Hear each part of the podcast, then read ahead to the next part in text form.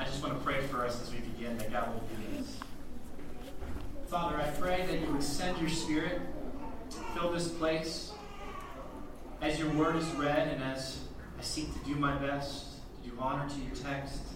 I pray that you would open our eyes, open our hearts to receive the truth that you inspired.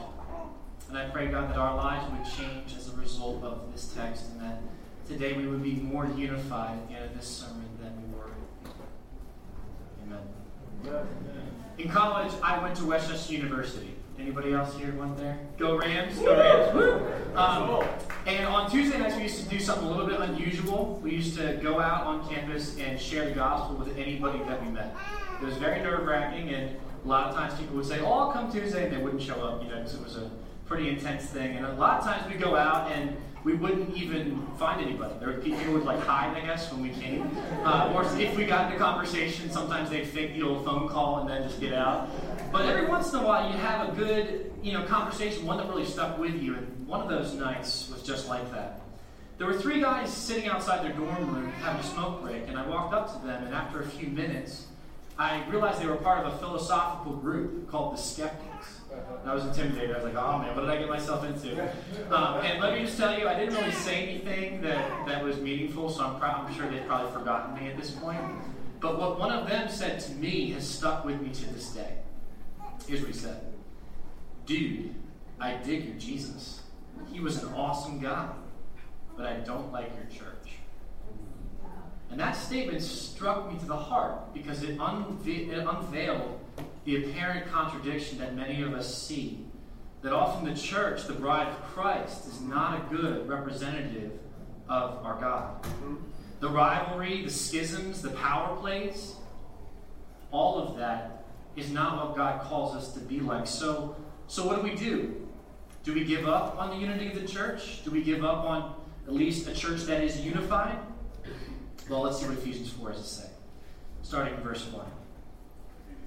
I, therefore, a prisoner for the Lord, urge you to walk in a manner worthy of the calling to which you have been called, with all humility and gentleness, with patience, bearing with one another in love, eager to maintain the unity of the Spirit in the bond of peace. There is one body and one Spirit. Just as you were called to the one hope that belongs to your call. One Lord, one faith, one baptism, one God and Father of all, who is over all and through all and in all. And in spite of our current contemporary culture that often is not a good representative of God, this text tells us that because we're unified by God, mm-hmm. we must earnestly seek to maintain the unity that we've been given. So, unified by God, we earnestly seek to maintain the unity that we've been given.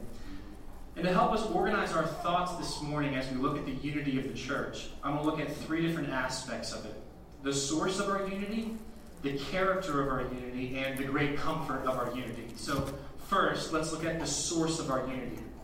And as we begin to examine these verses, we're going to do something a bit counterintuitive. We're going to start with the end of the passage, verses 4 and 6.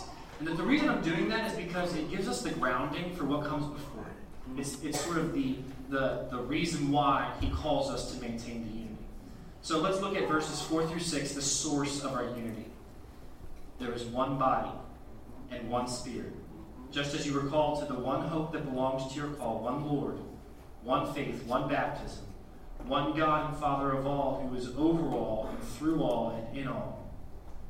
So, why are we to continue pursuing unity even though there are so many discouraging examples around us?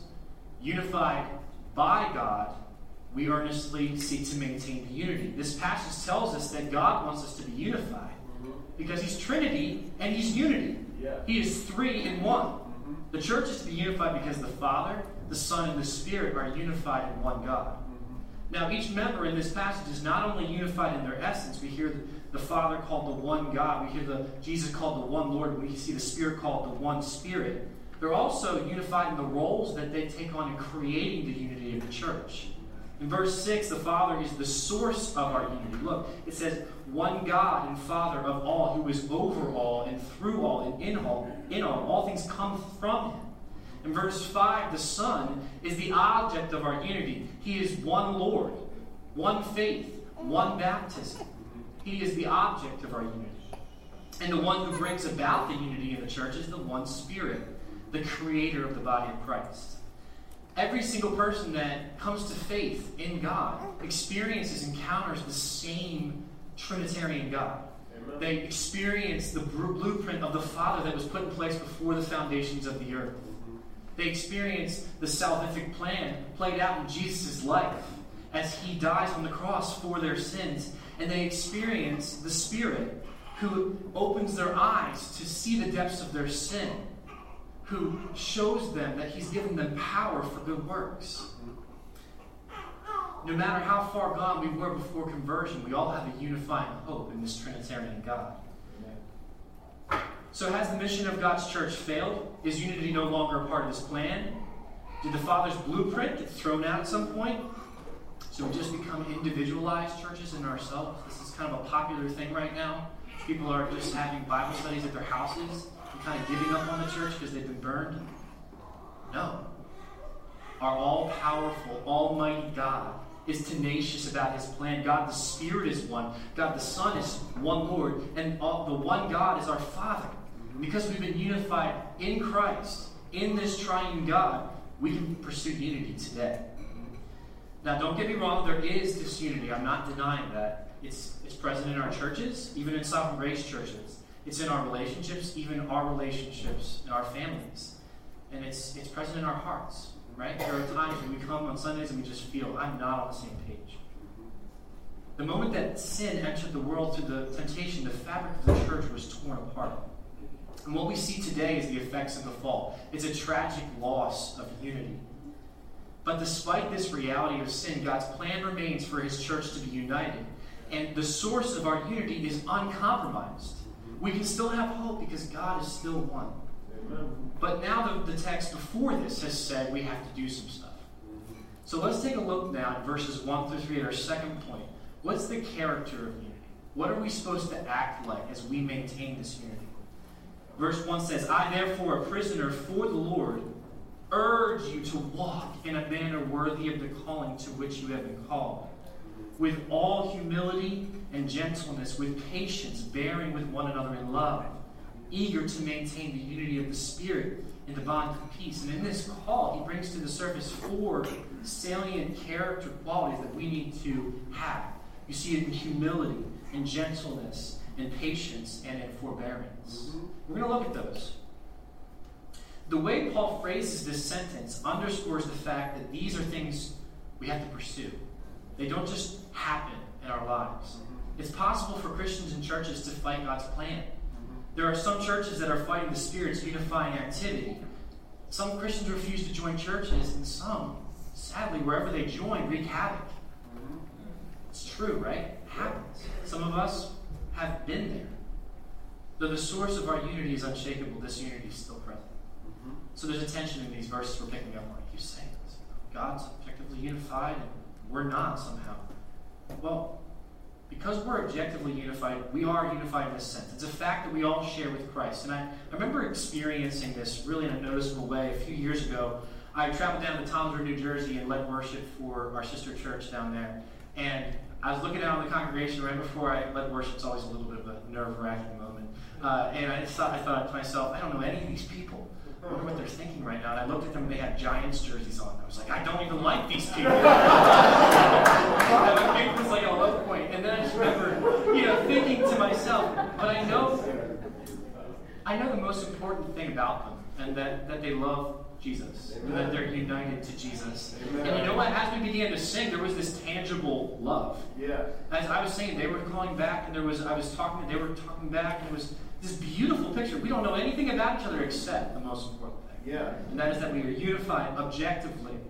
We can't change it. It's Amen. unshakable. It's Amen. true today, this morning, of all of you, regardless of how you feel right now. Amen. You are unified if you believe in Jesus for salvation. Yeah, that's right. Yeah.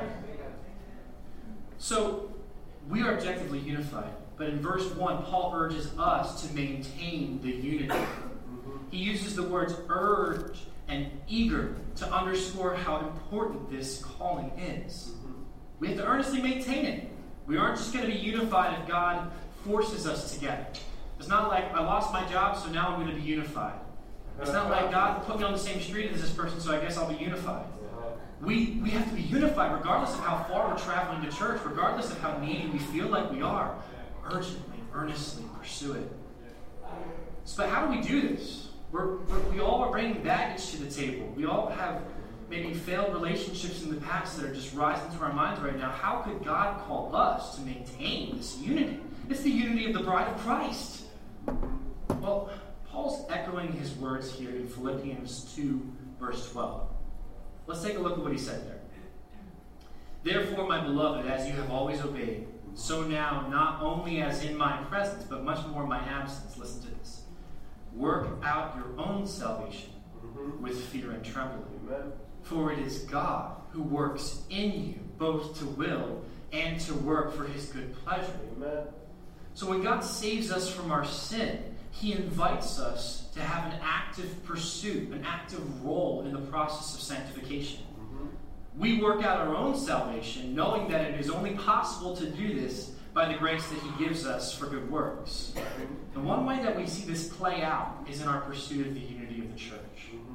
So we eagerly maintain the unity, even as we know the church is objectively unified in Christ, just as we work out our salvation with fear and trembling, knowing that it is God who works for our good and for his glory. So the fact that God has objectively unified in Christ, just builds our faith to actually pursue unity. And the fact that he has promised to experientially unite us gives us hope that we will be able to maintain it by his grace. And so now we get practical. What does this look like? Unity is maybe different for you than it is for me. What does Paul say we have to have as we pursue it? Well, the first thing he points out is humility. He says, with all humility in this text. Mm-hmm. Now, in Paul's time, the attribute of humility was not a good thing. It was a majorly negative thing. If I said you were humble, you'd be like, ow, that hurt. Because it was in the Roman times, it was looked upon as a subservient weakness, mm-hmm. uh, almost like a slave disposition where you were just this person was your master. That was that was the connotations involved. It was not a good thing. Today we, we, we think of this in good terms mostly. Someone says you're humble, it's, it's a compliment. And even in our corporate environments, um, servant leadership is kind of a thing right now where people are emphasizing it. But Paul was was countercultural here. He's bringing this to the surface not because it's already present, but because it's so important for us to look at. Yeah. So why? Why did Paul bring this up? In their culture, pride was everything. Grab for glory, fight for your rights. And humility is the exact opposite of this. Paul is telling us that, that if we're going to truly maintain the unity that we've been called to, that we've been given in Christ, we must decrease and Christ must increase. Amen. We must have an other's desire before our own mentality. Yeah. We can't have an ambition for self and an ambition for us mm-hmm. at the same time. So He's telling Amen. The second attribute we see is gentleness, which in some translations will be rendered meekness, which I, I really like. To be meek means to not use the right that we possess for ourselves. Mm-hmm. Gentle meekness is evident if you think of a mother with her toddler, right? My, my wife has a toddler, and if he ever punches her, ooh, that makes my blood boil in a way that nothing else will. But meekness is evident when the child strikes the mother and she does not return the blow. She has the position of authority, she has the power in that moment.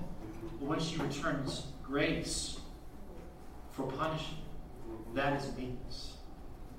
Meekness is evident when you have a right rebuke with somebody. They said something, they did something that needs to be corrected. But you think about how can I say this in the most kind, loving way while remaining that's meekness. You have a position. You need to say that.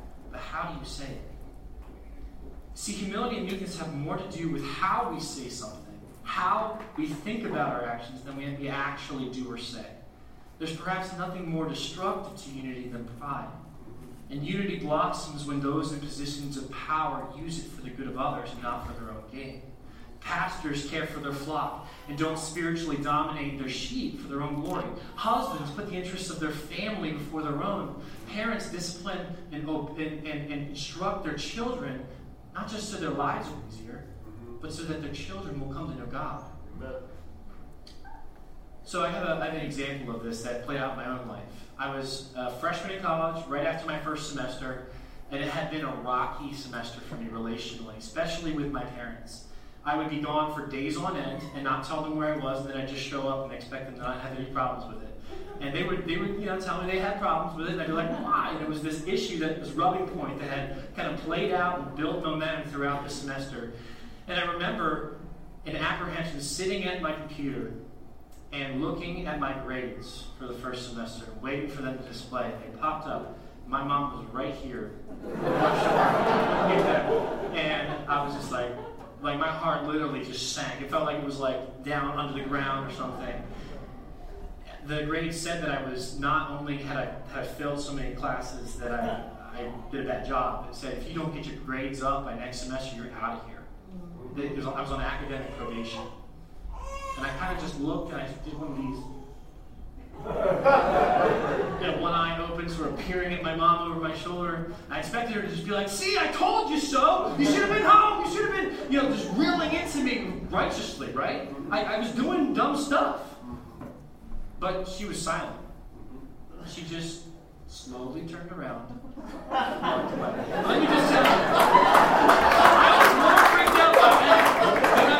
I was like, I was like, just yell at me. That would make like, does she have like a secret shotgun? And she's gonna come back and like, I'm, this is over. Let me give this to you. Uh, so she came back in, and I'm like, you know, real nervous still. And she comes in, and she she just she doesn't have a gun in her hand. She has she has, she has an envelope. I'm like, okay, is this like a get out in 30 days? What is this? no, she handed it to me. I open it up and I see it's her transcripts from college. And she said, look at the first semester of my, my college. The same thing happened. And I was just like, I was just blown away at that moment. My, my heart was sailing. It was in the ground, now it's in the sky. It was all, all of the, the fear that I had was replaced with love for my mom for my parents. And that rocky relationship that was developing was replaced with a blossom, blossoming, unified relationship. You see, my mom, she, she had a thanks, mom, by the way. Uh,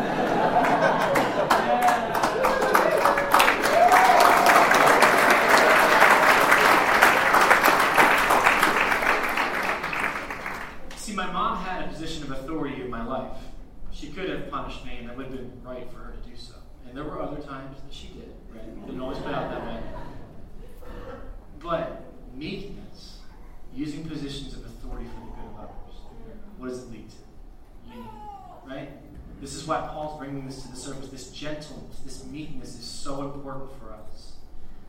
So, these two things we've looked at thus far humility and meekness are actions or postures that we take on as we seek to be in good relationships with one another, to be unified. The next two we're going to look at are actually reactions. They're reactions to sin and the difficulties that we experience when in relationship. Why? Because maintaining unity is a group project. Mm-hmm. You can't do it by yourself. Uh-huh. And we know because of the realities of sin that when we do this, we're going to experience each other's baggage. Mm-hmm.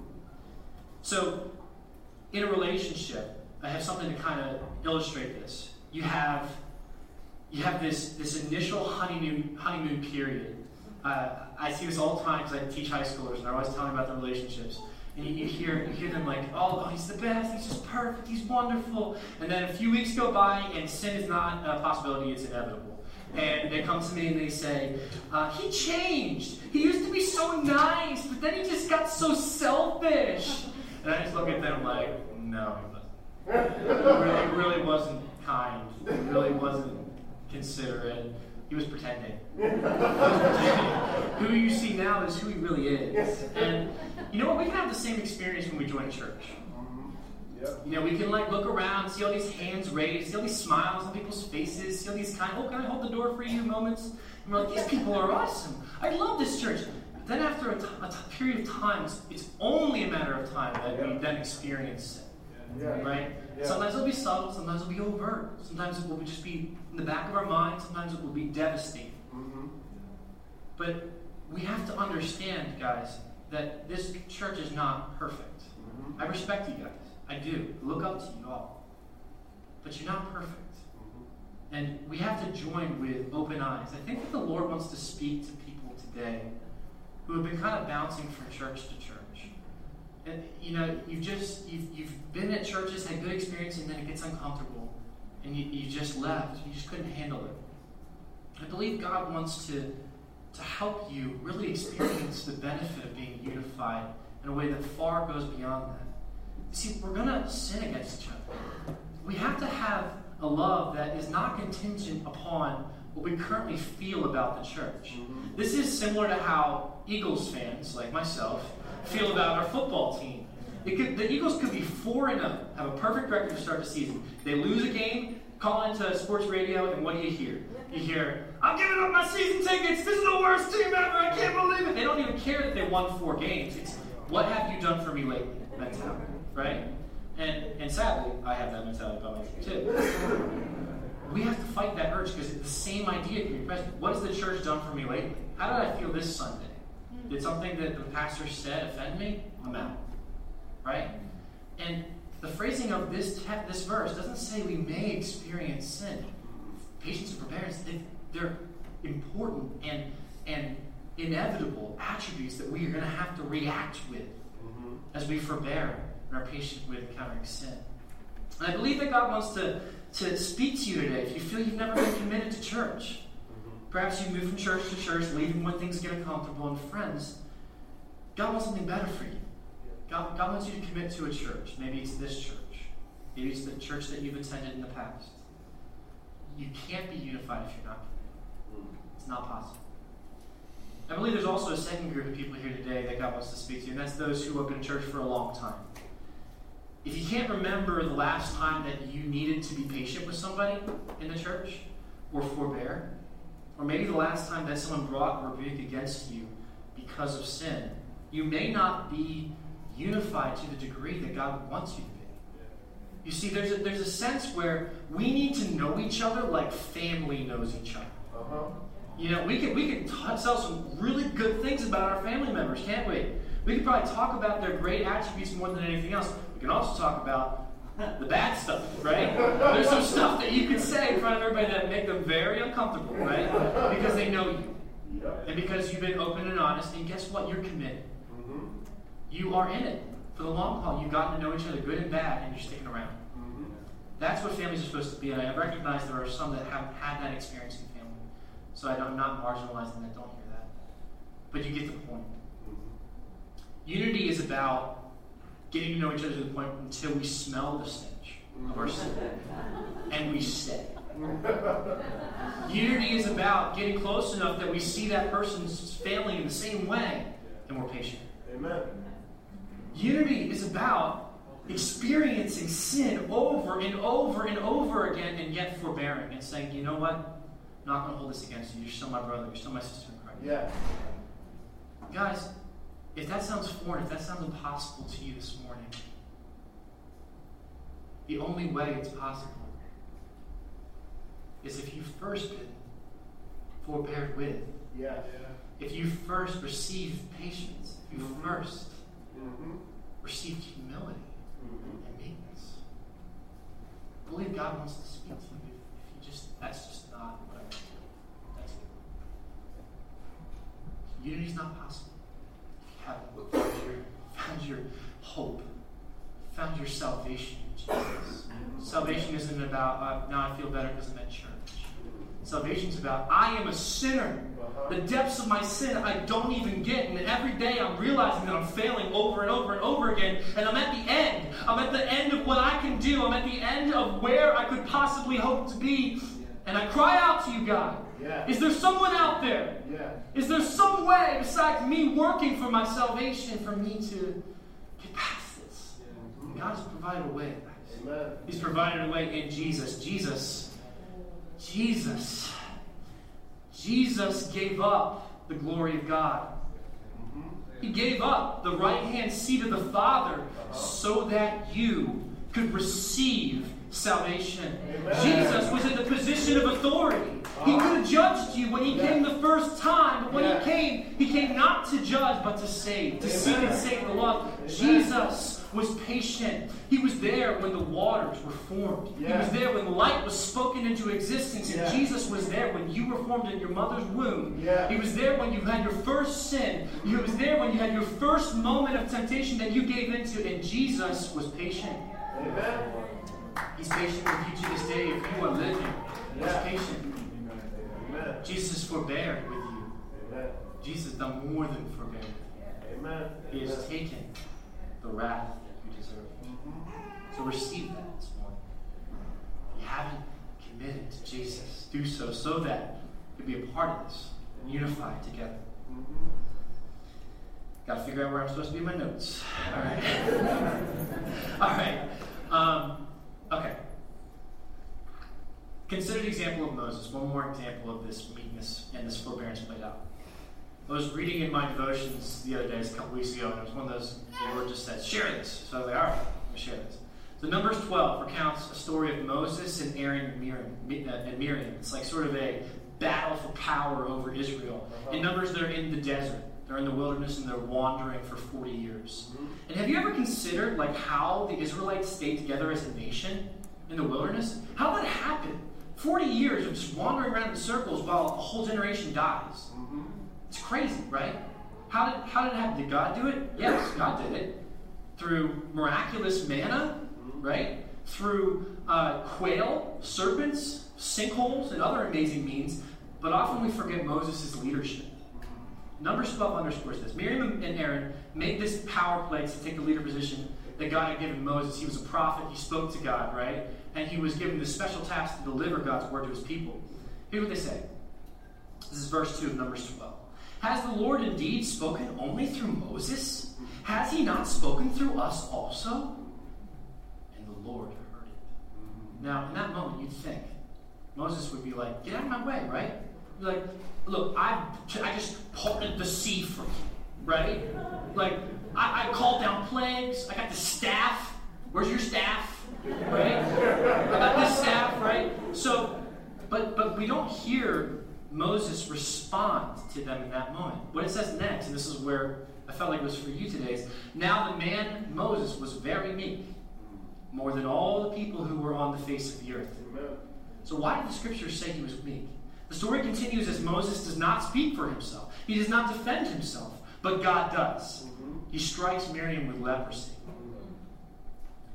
Aaron turns towards Moses and just says, Please, plead for. And I expect Moses just to say, Serves you right. You made the power play. You want to be the genie. You get everything that goes with it, right? but instead, here's what we hear him say. These are the words he utters. Oh God, please heal her. Please. There's just a, a, a real genuineness to that. He could have punished. He could have called down fire, right? He could have said, swallow her around. But instead, he extends mercy. And in humility and meekness, he maintained the unity of God's people even as God had promised for a remnant to be preserved, right? There's that two handed. God does it, and we act alongside. Brothers and sisters, how is God using you to unify this church? This one right here, the one that you attend regularly. What fruit are you not bearing? Humility, patience, forbearance, meekness, that you need to think about producing more. What's the motivation for your relationship in the church? Your reputation or their good? How do you use positions of authority that you've been given? How do you respond when sinned against? Mm-hmm. Let us maintain the unity we have been given in humility. Now, we're in the middle of an Explore series for those who are joining our church, and our Explore material addresses two applications that this unified life focuses on. And that's in the church. We're unified in the local church, and we've seen that played out in this text um, through patience and through forbearance and humility and meekness. But it's also in the home as Ephesians goes on later, Paul outlines how we're to unify in our households. Ephesians 5:21 says that we are to submit to one another out of reverence of Christ. But the specific roles that we demonstrate as we mutually submit to each other are outlined in the following verses. Children, obey their parents. Parents lead their children. There's a role, obey and lead. The children in an understanding way so as not to exasperate them. Wives submit to their husbands as their leader and head of their family. Husbands sacrificially, lovingly lead their wives for their mutual benefit. For a husband, his good pleasure has become his wife's good pleasure. Leadership isn't a personally beneficial thing. It's about sacrificing and the good of the other becoming your good. It's an opportunity to sacrifice. Children are to obey their parents and submit to them. Now, I recognize submission is a really challenging topic. Some of you may just turn off what I'm saying to you when you heard that word. It's because our feministic culture tells us that you can't be equal in value and, and different in roles. They say there can't be any difference between men and women for us to be um, not equal. But brothers and sisters, this is a lie. Why do I say that? Well, the Bible says it. Submission has never been a subordinate role according to the Bible. We're going to take time later in the series to really like unpack that prove it from the text. But for now, let's just consider Christ and the Father, mm-hmm. his relationship, Jesus with his Father. You know the story of the, of the night before he was crucified. When he was on his knees in the Garden of Gethsemane, he prayed to the Father, if it's possible, take this cup, right? Mm-hmm. What was the response of the Father? Silence.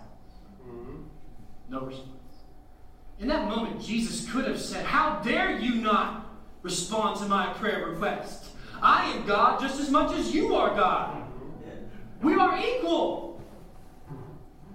But they have different roles. Mm-hmm. The Father wills, the Son does. Mm-hmm. Instead of submitting to his Father, he could have refused. Yes. But but he submitted willfully mm-hmm. and lovingly and joyfully in that yeah. moment. Tears were shed because yeah. he experienced the agony, but it was not scorn of the Father that caused him to cry. Mm-hmm. He went forward that, that next day and died. Does that make him subordinate and less worthy than the Father? No. no. The Bible is clear that the roles of Christ and Father are different.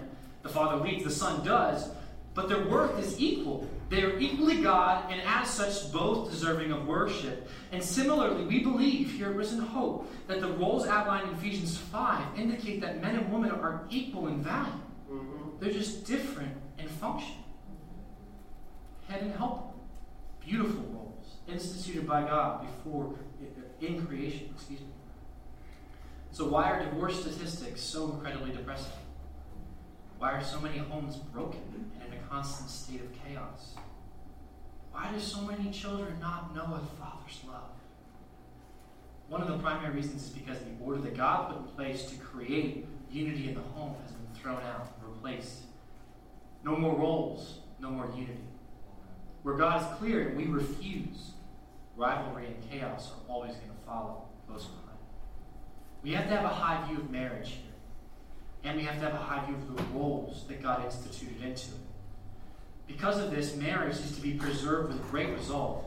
And while divorce is spoken of in the scriptures and allowed in extremely limited scenarios, the unity of marriage is to be held of paramount importance to the church. And this is why Paul takes time to speak about this category right after he says maintain the unity. Ephesians 5 comes right after our text, right? Now, separately in our explore material, when, when conflicts inevitably arise between members outside of our houses, but in our churches, the Bible commands and Risen Hope believes that God calls the local church to settle disputes internally.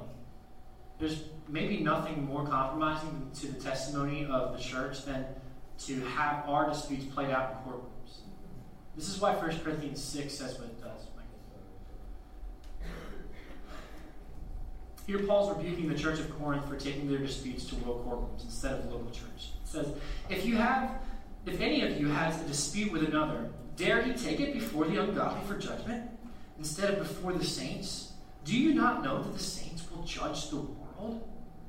And if you are to judge the world, are you not competent to judge trivial cases? Do you not know that we will judge angels? How much more the things of this life? Therefore, if you have disputes about such matters, appoint as judges, even men of little account in the church. I say this to shame you. Is it possible that there is nobody among you wise enough to judge a dispute between believers? But instead, one brother goes to law against another, and this in front of unbelievers. The very fact that you have lawsuits among you means you have been completely defeated already. Why not rather be wronged? Why not rather be cheated? Instead, you yourselves cheat and do wrong, and you do this to your brothers. So, this is talking about disputes in our church. Now, clearly, there are criminal cases, right, where the law has, has effect and should be used in the case of murder and rape and molestation, right? We're talking about our disputes within our church. Not set, we're not supposed to use the, the courtrooms to settle our disagreements. As a church, we're so committed to being unified, we ask each of our members to make the same commitment by signing a membership agreement that contains an expressed commitment to conciliation. If the, the supporting verses for this are Matthew 5, 18, and Galatians 6. And I'm going to read this for you. This is the sort of process we go about when we have disagreements. Number one, when Christians are involved in a conflict that's too serious to overlook, the first thing they should do is meet together privately in a person try to resolve their differences. So just meet together and talk about it, right, before we take other avenues. The second thing they should do is, if this effort is unsuccessful, they should ask one or more other Christians to meet with them to seek reconciliation and a voluntary settlement to their differences. And then, three, if they cannot arrive at a voluntary settlement, they should ask one or more other Christians to hear both sides of the matter and render a biblically based decision that both sides are obligated to accept. Now, by making these commitments, we are all promising that we will never violate Scripture by bringing a lawsuit against one another for a disagreement that arises because of our relationships in the church. So, God calls us to maintain this unity in the bond of peace that He has given the church. And those procedures I just said are just the pastoral team's humble efforts to help aid in that process and keep us from taking our disputes out of the hands of the local church Any one of the areas that I've talked about this far could be marriages, in your family, could be just having jumped from church to church, could be just not being unified and transparent enough to the degree that you feel like you should be. All those can be crushing burdens. We need to see that this passage has great comfort. Let's look at our third the comfort of. Verse 1. What does it start? Therefore. I therefore. anytime you see therefore, it's, it's, a, there should be an arrow in your mind pointing backwards. What just happened that he's saying therefore about? The entire passage that we just read, all those character qualities, humility, gentleness, patience, forbearance, all of them are unattainable qualities without the grace of God. And all of them are contingent upon what Paul has written up to chapter 4 of Ephesians. How can we aim to be humble when we are so often controlled by pride? Ephesians 1 says, Blessed be the God and Father of our Lord Jesus Christ, who has blessed us in Christ with every spiritual blessing in the heavenly places, even as he chose us in him before the foundation of the world, that we should be holy and blameless. How can we hope to be humble? Because we've been already given the immeasurable riches of heaven. Yeah. How can we hope to be meek? Because We've already been given an inheritance in Christ. It's been outlined, right? Yeah. We don't need to grab for glory because we've been, been given the glory of God. Amen. Therefore, therefore we can hope to become humble because God shows us even in our weakness even when we didn't have our acts together, He chose to have His way with us. How can we hope to use our positions of power for others' benefit and not selfishly? Not by looking into our own hearts, but by looking at Ephesians 2, where it says, And you were dead in the trespasses of your sin, in which you once walked, following the course of this world, following the prince of the power of air. We did not have our acts together. We were not born perfect. We were born dead. We didn't have it. We didn't understand what to do. We didn't know how to be humble. We didn't know how to be patient. We didn't know how to forbear. Yet God, in the midst of our wrath, in the midst of our impatience, in the midst of our grabs for glory, He saved us. He gave us grace. But God, being rich in mercy because of the great love with which He has loved us, even when we were dead in our trespasses, made us alive. How? Together in Christ. By grace we have been saved and raised up with him. We raised up with him and seated with him in the heavenly places in Christ Jesus. Yeah. How can we have hope this morning? Because the work has already been done. Amen. We have been made alive, brothers and sisters in Christ. Amen. Amen.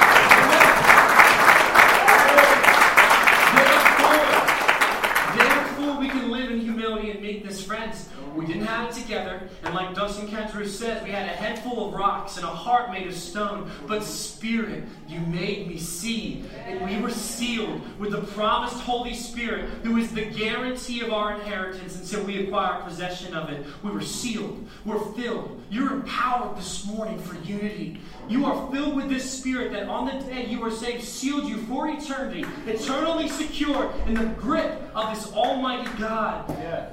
God raised us from death to life. Why? So that no one may boast, and so that we can grow in humility and meekness. How can we hope to be patient when we flip out on each other? How can we hope to be forbearing when that person just keeps bringing up that issue? How? For he himself is our peace, Yeah. who has made us both one and has broken down in his flesh the dividing wall of hostility by abolishing the law of commands and expressed in ordinances, that he might create in himself in himself one new man in place of the two. How can we be reconciled when some of us come from worlds apart, racially divided, experientially couldn't be different? He's broken down. Amen. we haven't done. And as we maintain the unity that we've been given, Mm-hmm. as we steward the unity, we are filled with faith. Mm-hmm. Because the most polarizing things that could happen have happened. Mm-hmm. And yet, the most powerful unifying force that could have spoken into that has spoken. Amen. We can hope to be patient and forbearing because our God has broken down these barriers. He creating himself one new man and is working in us the patience necessary for us to live out life together. Let's freshly resolve together to be unified. Our unifying Savior, get this, this is crazy. Our unifying Savior had that position of honor and gave it up to his Father. He was our judge, and yet he came not to save but to judge. He saw the depths of our sins before we lived, yet he gave us breath. He bore every lash in his beating, every curse on his walk, every nail on the cross, knowing the sin that we would still have this morning, and all of this that we might be one, even as he and the Father are one, as he says in John 17. He breathed his last so that we could live as one. He is patient and forbearing in a way that we cannot fathom. And brothers and sisters, all of those actions are given to you Amen. through that grand imputation, the switch of records where Christ's record becomes our record. Amen. All of those acts that we just laid out are your acts. Amen. That's horrible. Mm-hmm. How could I do that's I've been so sinful. Uh-huh. That's just wrong that someone would look at me as someone that gave up the glory of heaven. Mm. Yet it's true. Amen. He is patient. He is forbearing. He is humble. He is making. Not you are. Amen. Brothers and sisters, these actions are counted to your record. All the power plays you have made, placed by meekness. Mm. All of your actions aimed at self, replaced with humility. Amen. All of your sinful anger, tearing apart your home, replaced with forbearance. Let us grow in union together. Because our God has freed us from condemnation. God does not want you to walk away if you've trusted in Christ with condemnation in your mind. Mm-hmm. Amen. He wants you to have a sense of a new life Right. together.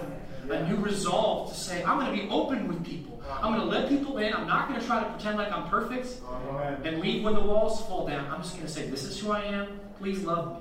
And as that next person does the same thing, you do that. So let's resolve together. And let me pray to this God that we would have the unity this passage talks about. God, we want to be unified relationally like you've rejected to unify us. Holy Father, we pray that your plan to unite all people in your church would be seen in part, present hope.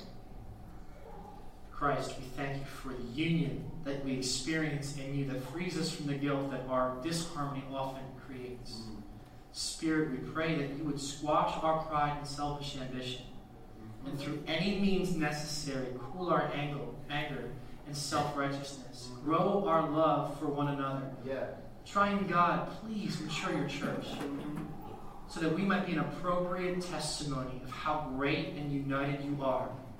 This is only possible because of your faithfulness to us and that you promised to make us united. Mm-hmm. Help our marriages, God. Help husbands to live like Christ in leading their homes. Help wives to live like Christ in submission to the Father. Help children to obey their parents and parents testify the grace of God. Unite this church as the bride that loves you. Help us to be humble, meek, and patient, forbearing as we earnestly seek to maintain the unity of your precious church. Amen.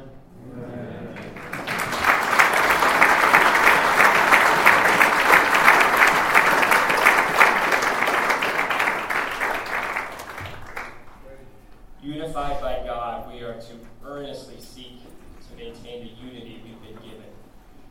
That unity is rooted and built upon who God is and what He has secured for us mm-hmm. in His Son. The one true God, triune God, one God, three persons, one Father, one Lord, one Spirit, through the act of redemption, giving us this one faith, one baptism, and one body. Mm-hmm. And it is only because Jesus Christ humbled himself and was obedient to the point of death, even death on a cross, that we are able to be humble and meek and walk out the reality of humility and weakness. It is only because he doesn't deal with us according to our sins or repay us according to our iniquities that we can bear with one another in love. And the assumption there is that there is stuff that has to be bared with. And now we can be a family a family that when we smell the stench of sin, we stay because Christ smelled it all and he stayed. It's a quick reminder uh, there's a, group, a Global Initiatives group prayer immediately following the service in the nursing mother's room about 15 or 20 minutes afterwards. And then uh, the guest reception will be available upstairs. Uh, if you're first time here or if you've been visiting for a couple weeks, simply go up the stairs turn right and turn left. And then someone from the leadership team will be there to answer a couple questions about the church, uh, there to answer questions you might have about the church and to tell you more about Risen Hope. Now, let me close with this benediction. Now, to him who is able to do far more abundantly than all that we ask or think, according to the power at work within us, Yeah. to him be glory Amen. in the church and in Christ Jesus throughout all generations, forever and ever. Amen.